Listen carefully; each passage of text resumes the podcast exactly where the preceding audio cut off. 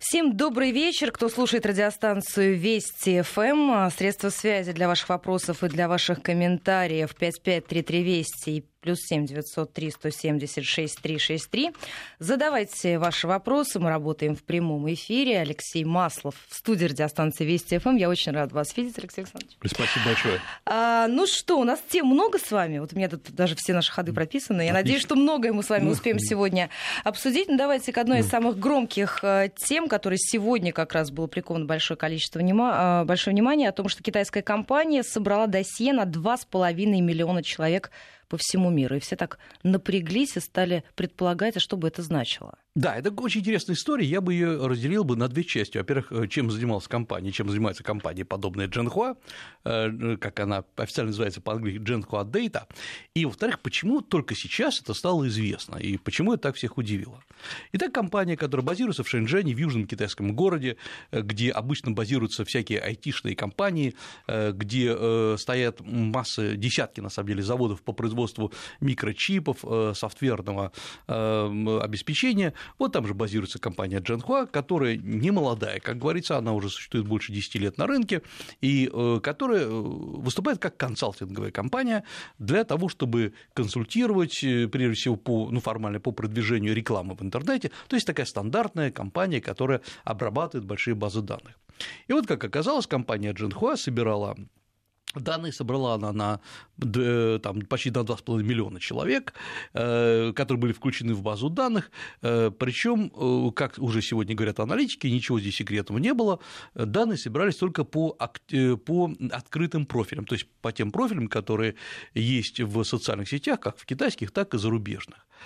Компания делала, опять-таки, судя по тому, что сейчас описано, простую вещь. Она занималась парсингом, то есть она запускала так называемые роботы, которые которые собирали информацию по определенным категориям людей, по определенным э, вхождениям по ключевым словам, э, потом сопоставляла профили людей из разных э, баз данных, там, предположим, с Фейсбука, с Вичата, ну и, в общем, пытался определить их интересы и так далее. Значит, причем это собиралась абсолютно по всем категориям, э, по американцам, которые пребывали в Китае, по китайцам, которые работают в, э, в США, по китайцам, которые ездили, ездят в Великобританию.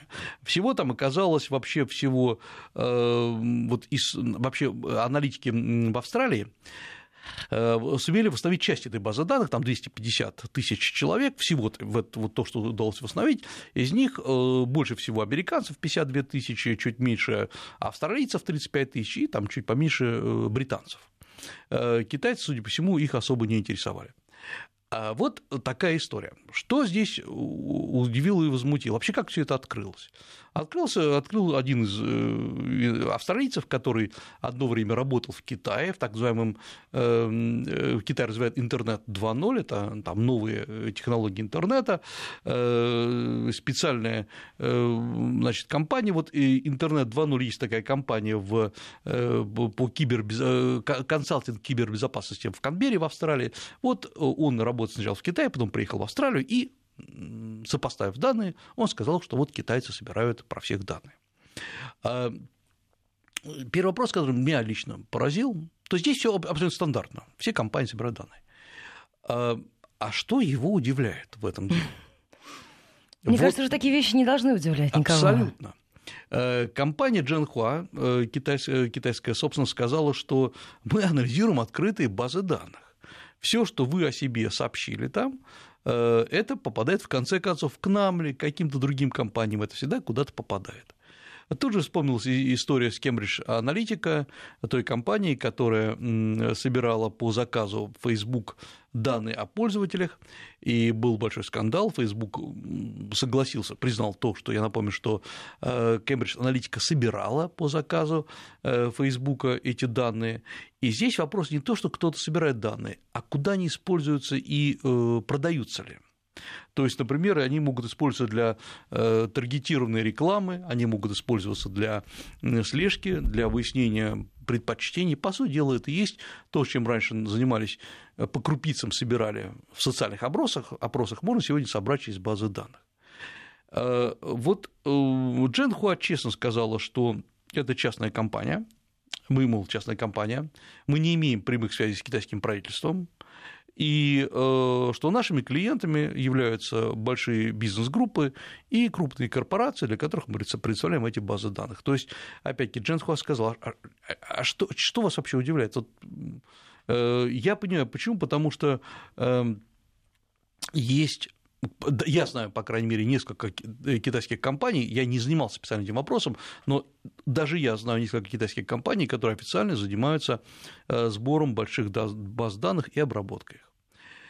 И эм, это стандартная история в Китае. Э, Китай вообще кипит такими компаниями, это крайне интересно, потому что все занимаются высокими технологиями, это приносит деньги, надо проталкивать товары, надо понимать, как к Китаю относятся за рубежом.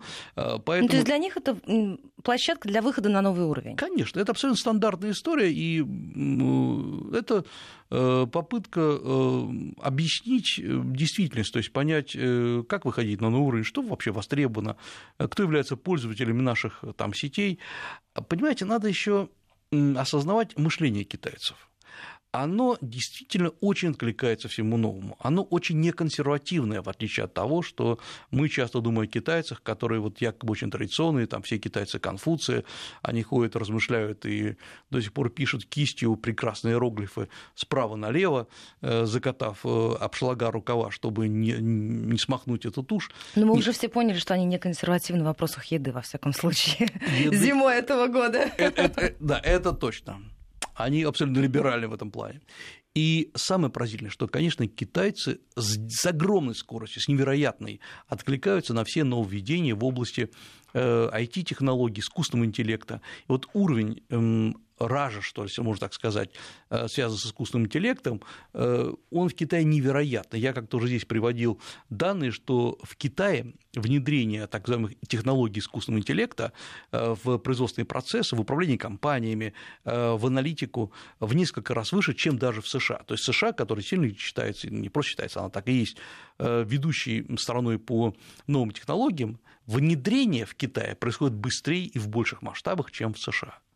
И э, если вы посмотрите, как, например, работают современные китайские университеты, я имею в виду по внедрению технологий, э, по э, там, новым платформам, вы видите, что они идут на голову впереди, в том числе там, американских компаний, многих российских компаний.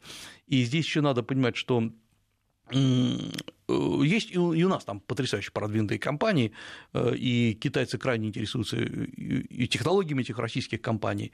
Но мы сейчас говорим не просто о микрооткрытиях, мы говорим об уровне внедрения. Вот в Китае это уровень внедрения, наверное, шире, чем в любой другой стране мира. И в этом Китай видит вообще основу своего продвижения вперед. А поэтому таких компаний типа Джанхуа в Китае просто пруд пруди.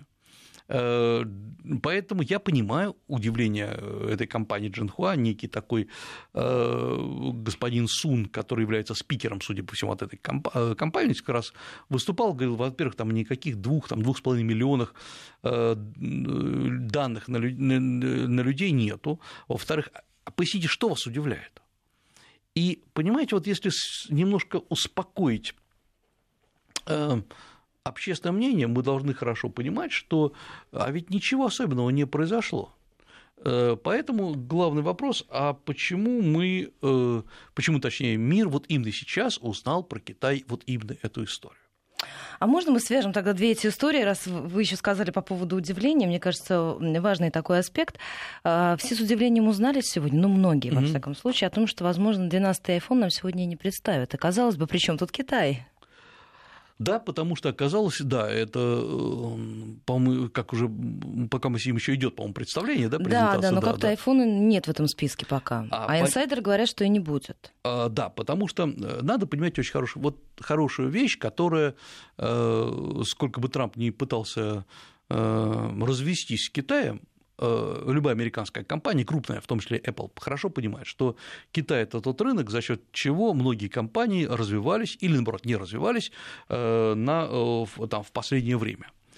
Поэтому говорить о том, что вот стало понятно, что сегодня рынок Китая закрыт для Apple, или, по крайней мере, действительно целый ряд других компаний, например, там Huawei, Xiaomi, они опережают продажи айфонов, Раньше айфоны были самыми популярными, были просто маркой престижа, э, но их стали вытеснять с китайского рынка по самым разным причинам, но в том числе и э, когда мы смотрим сегодня цены на китайские э, Huawei или там на Xiaomi, на китайские, не хочу говорить аналоги, но на такие же гаджеты, мы понимаем, что стоят они не дешевле, или там, по крайней мере, не э, значительно дешевле айфонов, потому что пошла вот эта патриотическая волна, мы будем пользоваться только своим, только поддерживать своих. И поэтому оказывается, что э, от Китая зависит и компания Apple, поэтому 12-й iPhone сбрасывать некуда. Э, плюс к этому, э, я обращу внимание, вот э, если мы берем предыдущие айфоны, это тоже очень интересный момент – для Китая, для Гонконга, но, по сути дела, для одного большого рынка, выпускалась особая модель, только для одной страны. Эта модель, она, может быть, кто-то знает, кто-то нет, может быть, не обращает внимания, с двумя сим-картами. Э, вот для всех там выпускается ну, там, iPhone с одной сим-картой, а для Китая с двумя сим-картами. Казалось бы, почему для одной страны переделали э, модель? А потому что это настолько важно, потому что настолько важный рынок, потому что есть запрос этого рынка. И э, еще второй момент, мы должны понимать, что э, все эти перемещения компаний из Apple производства из Китая в Индию, частично в США, конечно, влияет на производственный цикл, на производственные цепочки. И э, как бы там ни говорили, что Китай подорожал, что он стал э, более сложным для переговоров, он пока остается оптимальной страной для размещения сложных производств, где все уже налажено. А вот поэтому как раз мы должны очень четко понимать, что э, без Китая крупные компании не обойдутся. Точнее, они обойдутся, но они будут падать, падать вниз, причем с, с дикой скоростью. Вот это вот то, что касается, вот почему, например, в Китае там по разным причинам не зашли, не стали популярны э, планшеты, я имею в виду типа iPad и всего остального. Ну, там, опять есть много объяснения, но э, китайцы живут в мобильных телефонах э, есть стандартная цифра, вот она как раз по началу 2020 года, я не думаю, что сейчас сильно изменилось что-то, около 87% китайцев, проще говоря, более 90% китайцев делают покупки и читают информацию с мобильных телефонов. Ну, то есть больше ничего не надо, по сути. Больше ничего не надо. Вот сегодня компьютер, вот как мы понимаем, там ноутбук или даже планшет, они нужны, ну, кому там, ученому, писателю, где вы э, вводите информацию. Э, то есть пишите книгу.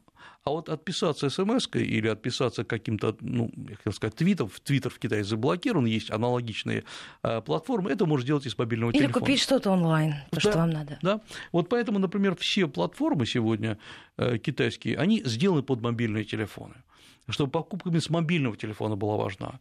Э, я как-то, у нас был небольшой образовательный проект в Китае, э, и мне пришлось работать с несколькими китайскими программистами, которые вот первое, что э, меня убеждали, их просто так приучили, что, вы знаете, мы сделаем вам там а, платформу, так, чтобы с мобильного телефона было очень удобно работать, чтобы там иконки не наползали друг на друга, чтобы человеку было просто разобраться в, на маленьком экране. И действительно, они, ну, у них это рука набита, они делают это очень быстро. Вот это и есть э, совсем другой стиль жизни.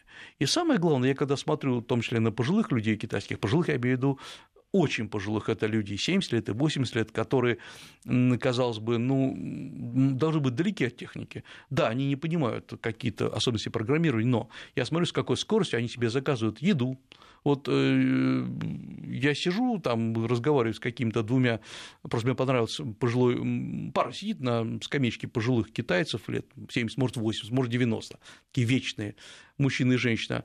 Вот, и они там со мной поговорили, потом переговорили, что надо бы поесть. Они тут же, эти двое пожилых людей, с телефона заказывают еду, сидят, им приносят туда, пока мы там сидим, им приносят.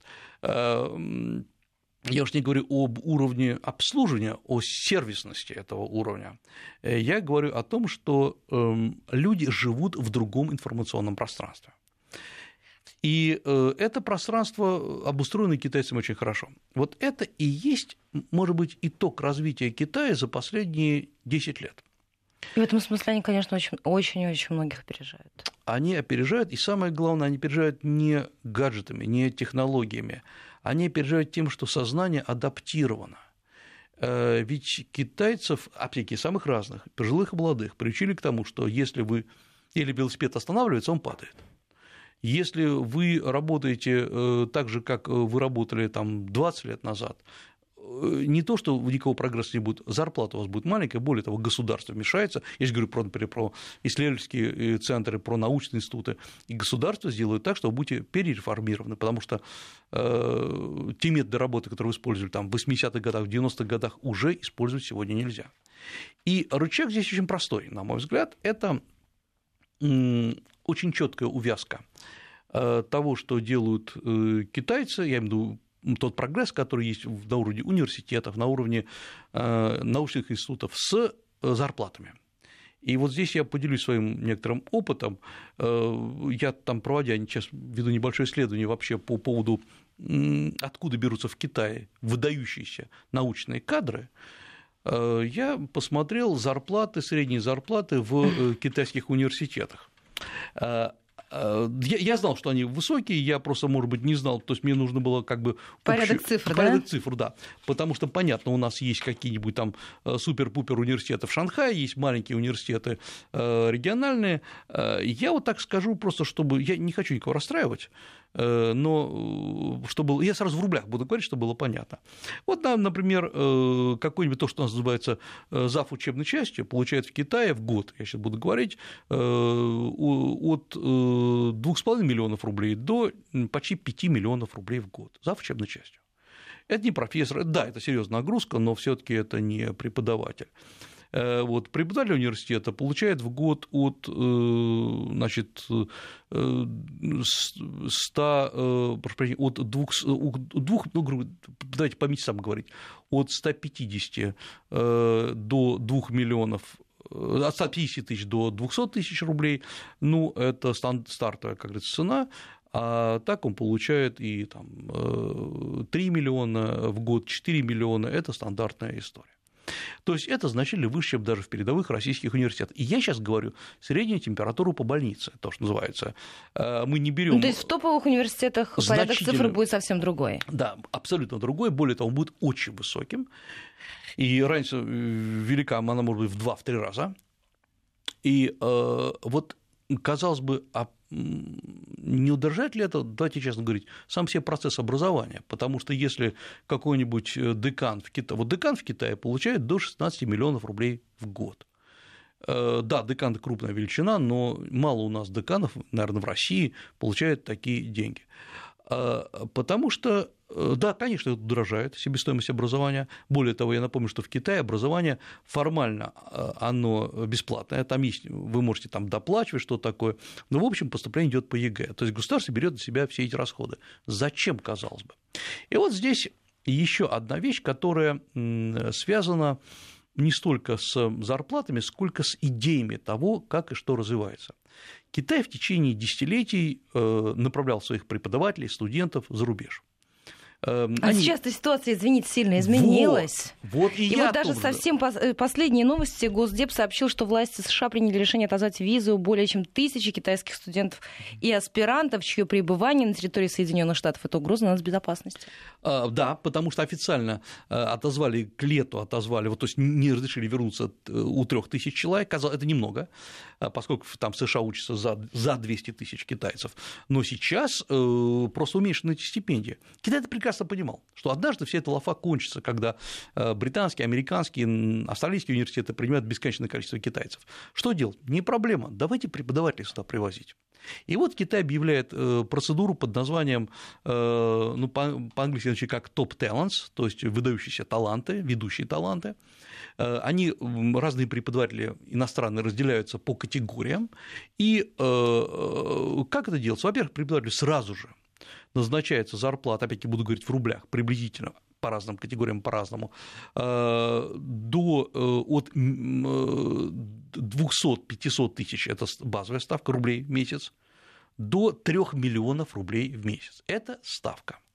Плюс выделяются деньги, стартовый капитал на исследования если вы делаете лабораторию, э, это может быть там до бесконечности, это дополнительные э, расходы ежемесячные.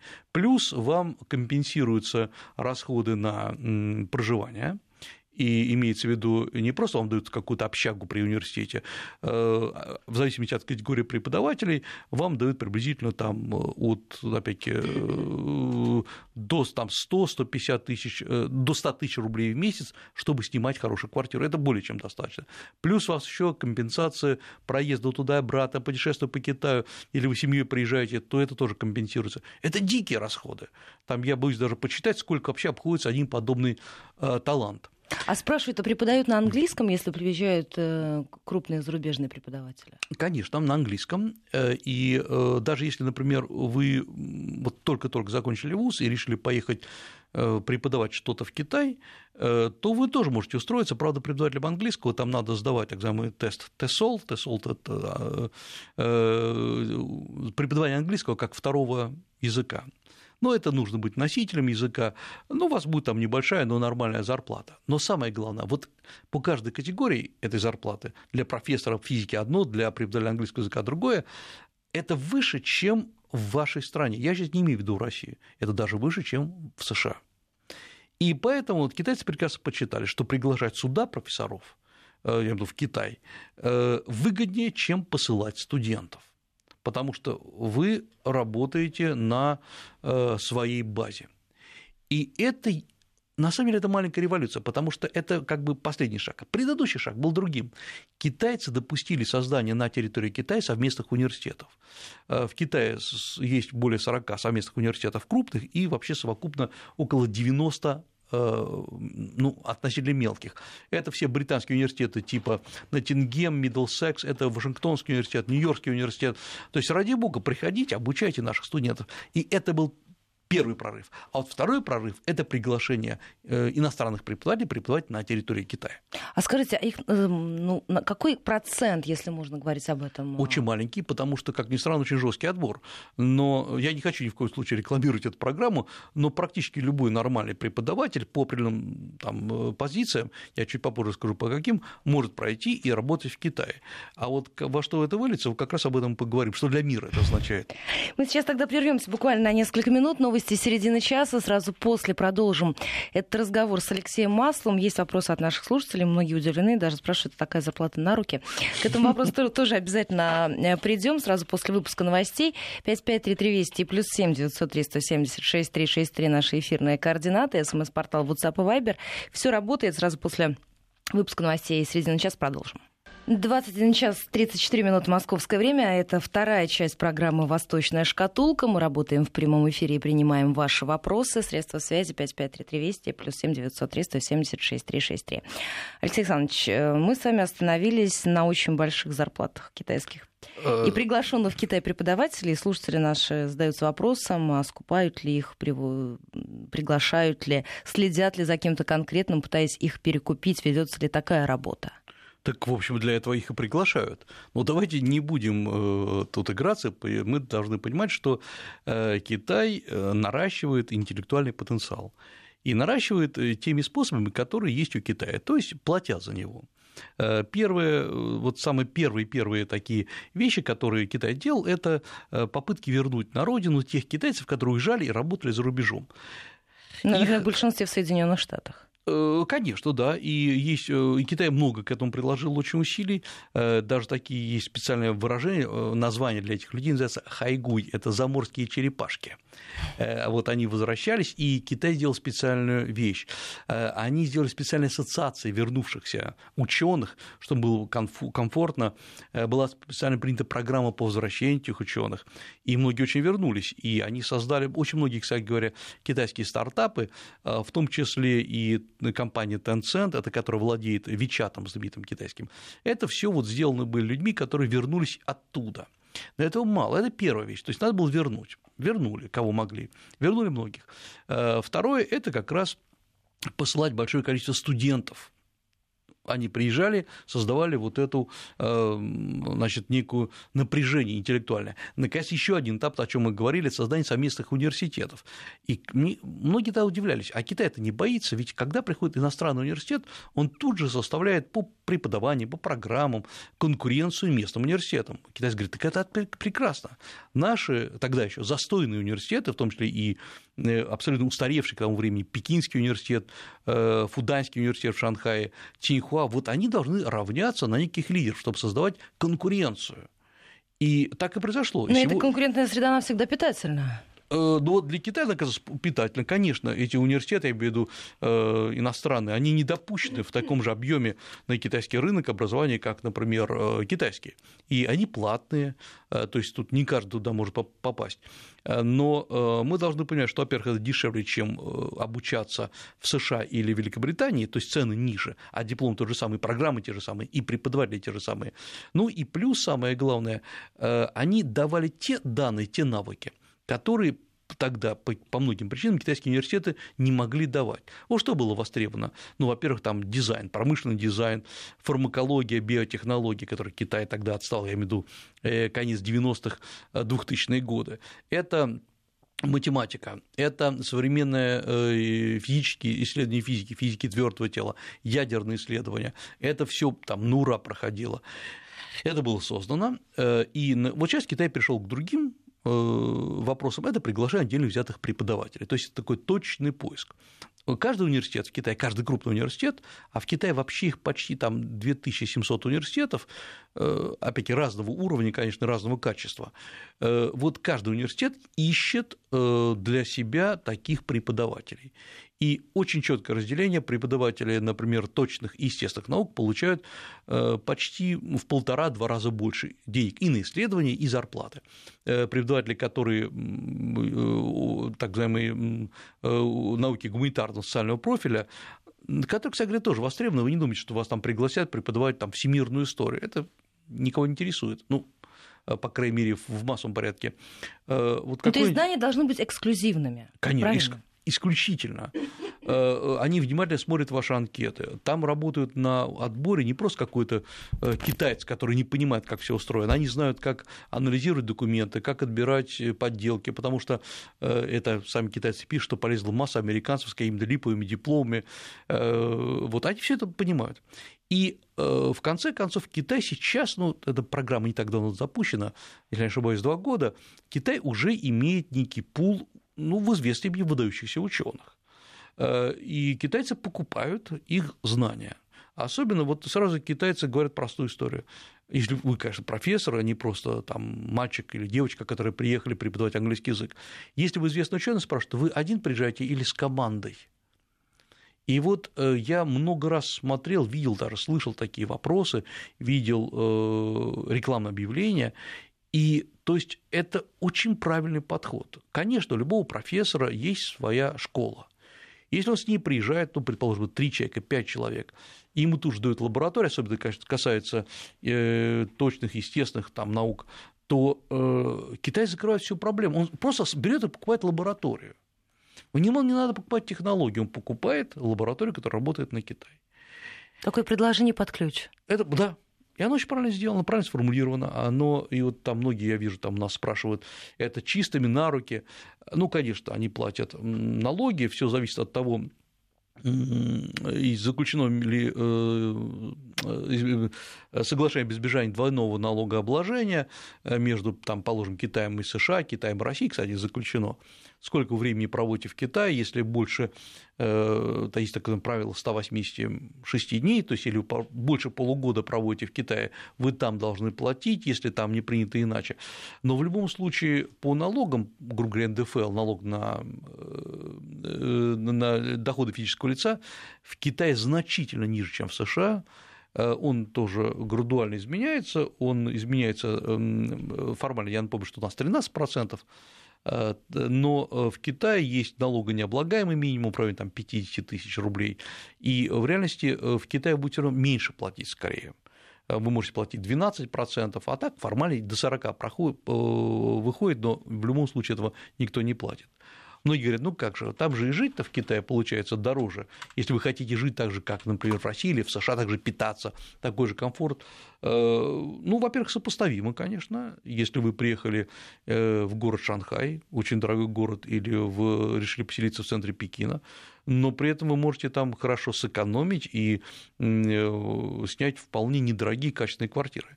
То есть, да, многие едут туда заработать, но это как бы частные, вот, частные истории. А, а скажите, а да. а заинтересован ли Китай в иностранных студентах? Потому что вот даже у меня угу. там небольшой круг знакомых отправил угу. своих детей учиться в Китай. Вот я бы, я не хочу делать антирекламу, это было просто некорректно, я бы не отправлял. За... Ну, а сам Китай заинтересован в том, чтобы Конечно. иностранные студенты приезжали? Еще Или как... своих хватает, на которых можно делать ставку? Студенты это всегда, э, любые студенты, это всегда доходность государства. Я поясню, казалось бы, многие же приезжают на основе китайских стипендий. Э, то есть э, в чем здесь заработок-то? Конечно, вы можете поехать в Китай обучаться и за свой счет, но очень многие могут получить стипендии. А здесь очень-очень просто.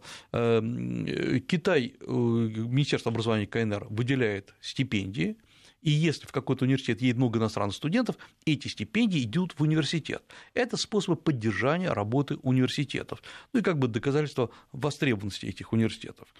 Но почему не, не стоит? Почему не стоит, да. Э, чтобы как бы тонко понимать. Во-первых, мы как-то уже говорили, я сейчас повторю, большинство иностранных студентов учатся отдельно от китайских. Есть специальные, либо называются институты иностранных языков, либо просто там международные институты. То есть это не те же самые классы, что и не те же самые курсы, потоки, что и учатся китайские студенты. Таким образом, сразу э, категорию иностранных студентов как бы выделяют, их развлекают. Там очень комфортно жить, я сразу скажу, в Китае э, безопасно, прекрасный кампус, отличное общежитие, но вы не получаете тот же уровень знаний, что получают китайцы. И вот поэтому сегодня по всему миру есть э, критика китайского образования не с точки зрения того, как китайцев, китайцам преподают, китайцам нормально преподают, а то, что иностранным студентам просто дают время для развлечений, для отдыха, для какой-то релаксации, они знают китайский язык, и то на мой взгляд, не на очень хорошем уровне, и потом их использовать где-то, вот с китайским дипломом пойти работать, на мой взгляд, сегодня есть некоторые проблемы. Вот я вас как только хотела да. спросить, насколько ценен китайский диплом? не очень ценен. Вот парадокс, и это один из парадоксов, китайские университеты входят э, в топ-рейтинги мировых, мировых рейтингов. Например, в целом китайский университет это выше, чем российский университет, это правда. Но э, как бы мы там ни критиковали по каким-то причинам МГУ или другие российские университеты, диплом МГУ ценится сегодня в мире выше, чем диплом китайского университета, потому что все понимают, что в МГУ или в любом другом российском университете, в СПБГУ, э, в, там, в Томском университете, в Оренбургском, люди, э, иностранцы учатся в тех же самых группах, что и учатся российские студенты. Э, в Китае они учатся отдельно. Это просто дополнительная линия образования. И это как раз тот парадокс, что Китай это прекрасно понимает, он не стремится обучить иностранных студентов также с таким же качеством, с таким же уровнем, что и э, китайских, потому что Китай решает свои проблемы. Здесь вот мы это прекрасно понимаем.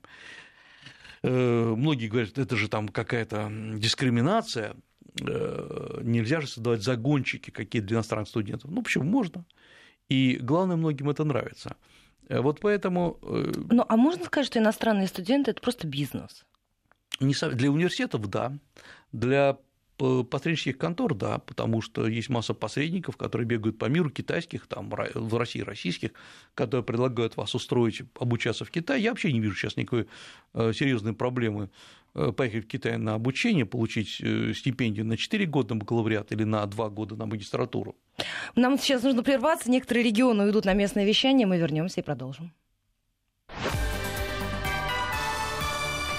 Вести ФМ.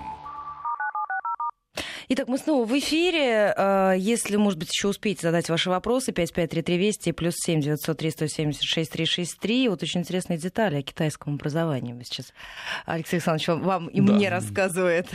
Ну вот продолжая как раз говорить о китайском образовании, э, если вам удастся э, попасть в те же самые группы, например, в магистратуру китайскую, учиться вместе с китайцами, юриспруденции, или, например, э, сейчас активно развивается китайский искусственный интеллект, я имею в виду новые программы, вам повезло, и вот это имеет смысл делать а просто ехать обучаться в Китае китайскому языку, я бы не стал этого делать. Что в России, что вообще на Западе. Китайскому языку обучают лучше, потому что понимают, как иностранец воспринимает эти методики. И э, подавляющее большинство людей, которые обучались в России китайскому языку, ну, в профессиональных вузах, я имею в виду таких крупных, и те, которые обучались в Китае, в российские, российские студенты, которые обучались в России, говорят лучше, говорят более правильно, начинают, обучаются быстрее, хотя, казалось бы, живут вне среды, а потому что методика правильная. Она отрабатывалась не десятилетиями, а столетиями отрабатывалась методика, как иностранцу преподавать То есть это, знаете, как, как русский, как иностранный, когда преподают, да, да вот, вот эта методика, она тоже позволяет людям быстрее и эффективнее освоить язык. Вот э, парадокс в том, что у нас есть понятие русский как иностранный, и он, она у нас в России отработана, она очень неплохая, ну как она лучшая на самом деле.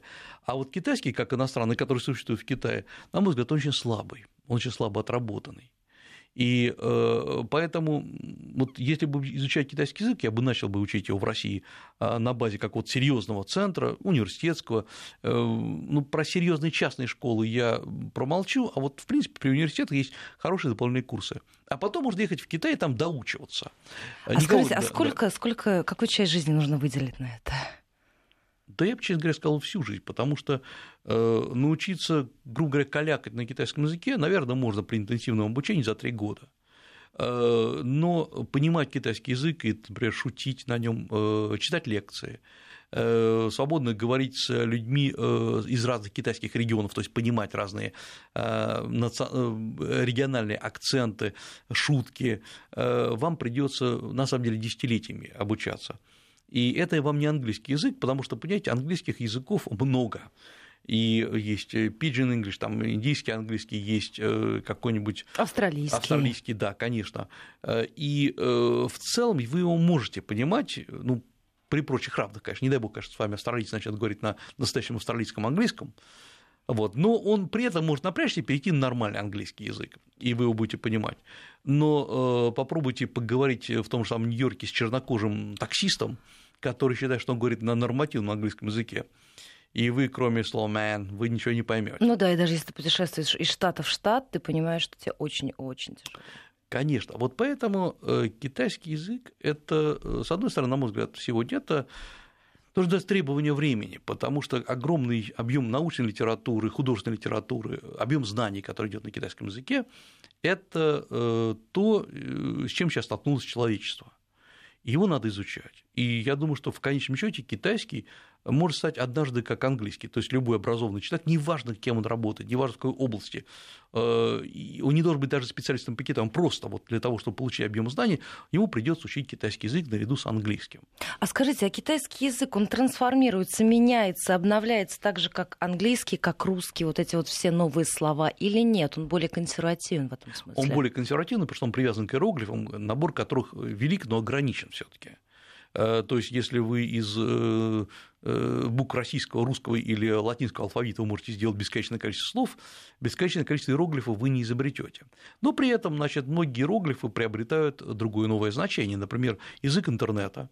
И если вы специально его не изучаете, вот этот язык молодежных чатов, вы просто не поймете, о чем там идет речь. Э, меняется даже не столько сам по себе язык, не новые слова изобретаются, а изобретается другая модальность. Вот, например, э, китайцы могут до бесконечности переписываться смайликами, это просто вот этими эмодзи, это такой особый, особый тип переписки, они помнят, что означает любой эмодзи, я не думаю, что даже мы, которые ставят улыбочку или там Да, мы знаем только смайлы, да, да, да, да. смайл веселый и грустный. Есть, да, а вот китайцы знают это все. И эм, это еще это такой другой мир, другой мир существования. Нам придется изучать, потому что это не значит, что там только молодежь этим переписывается. В этом задействованы и люди вполне такого старшего возраста.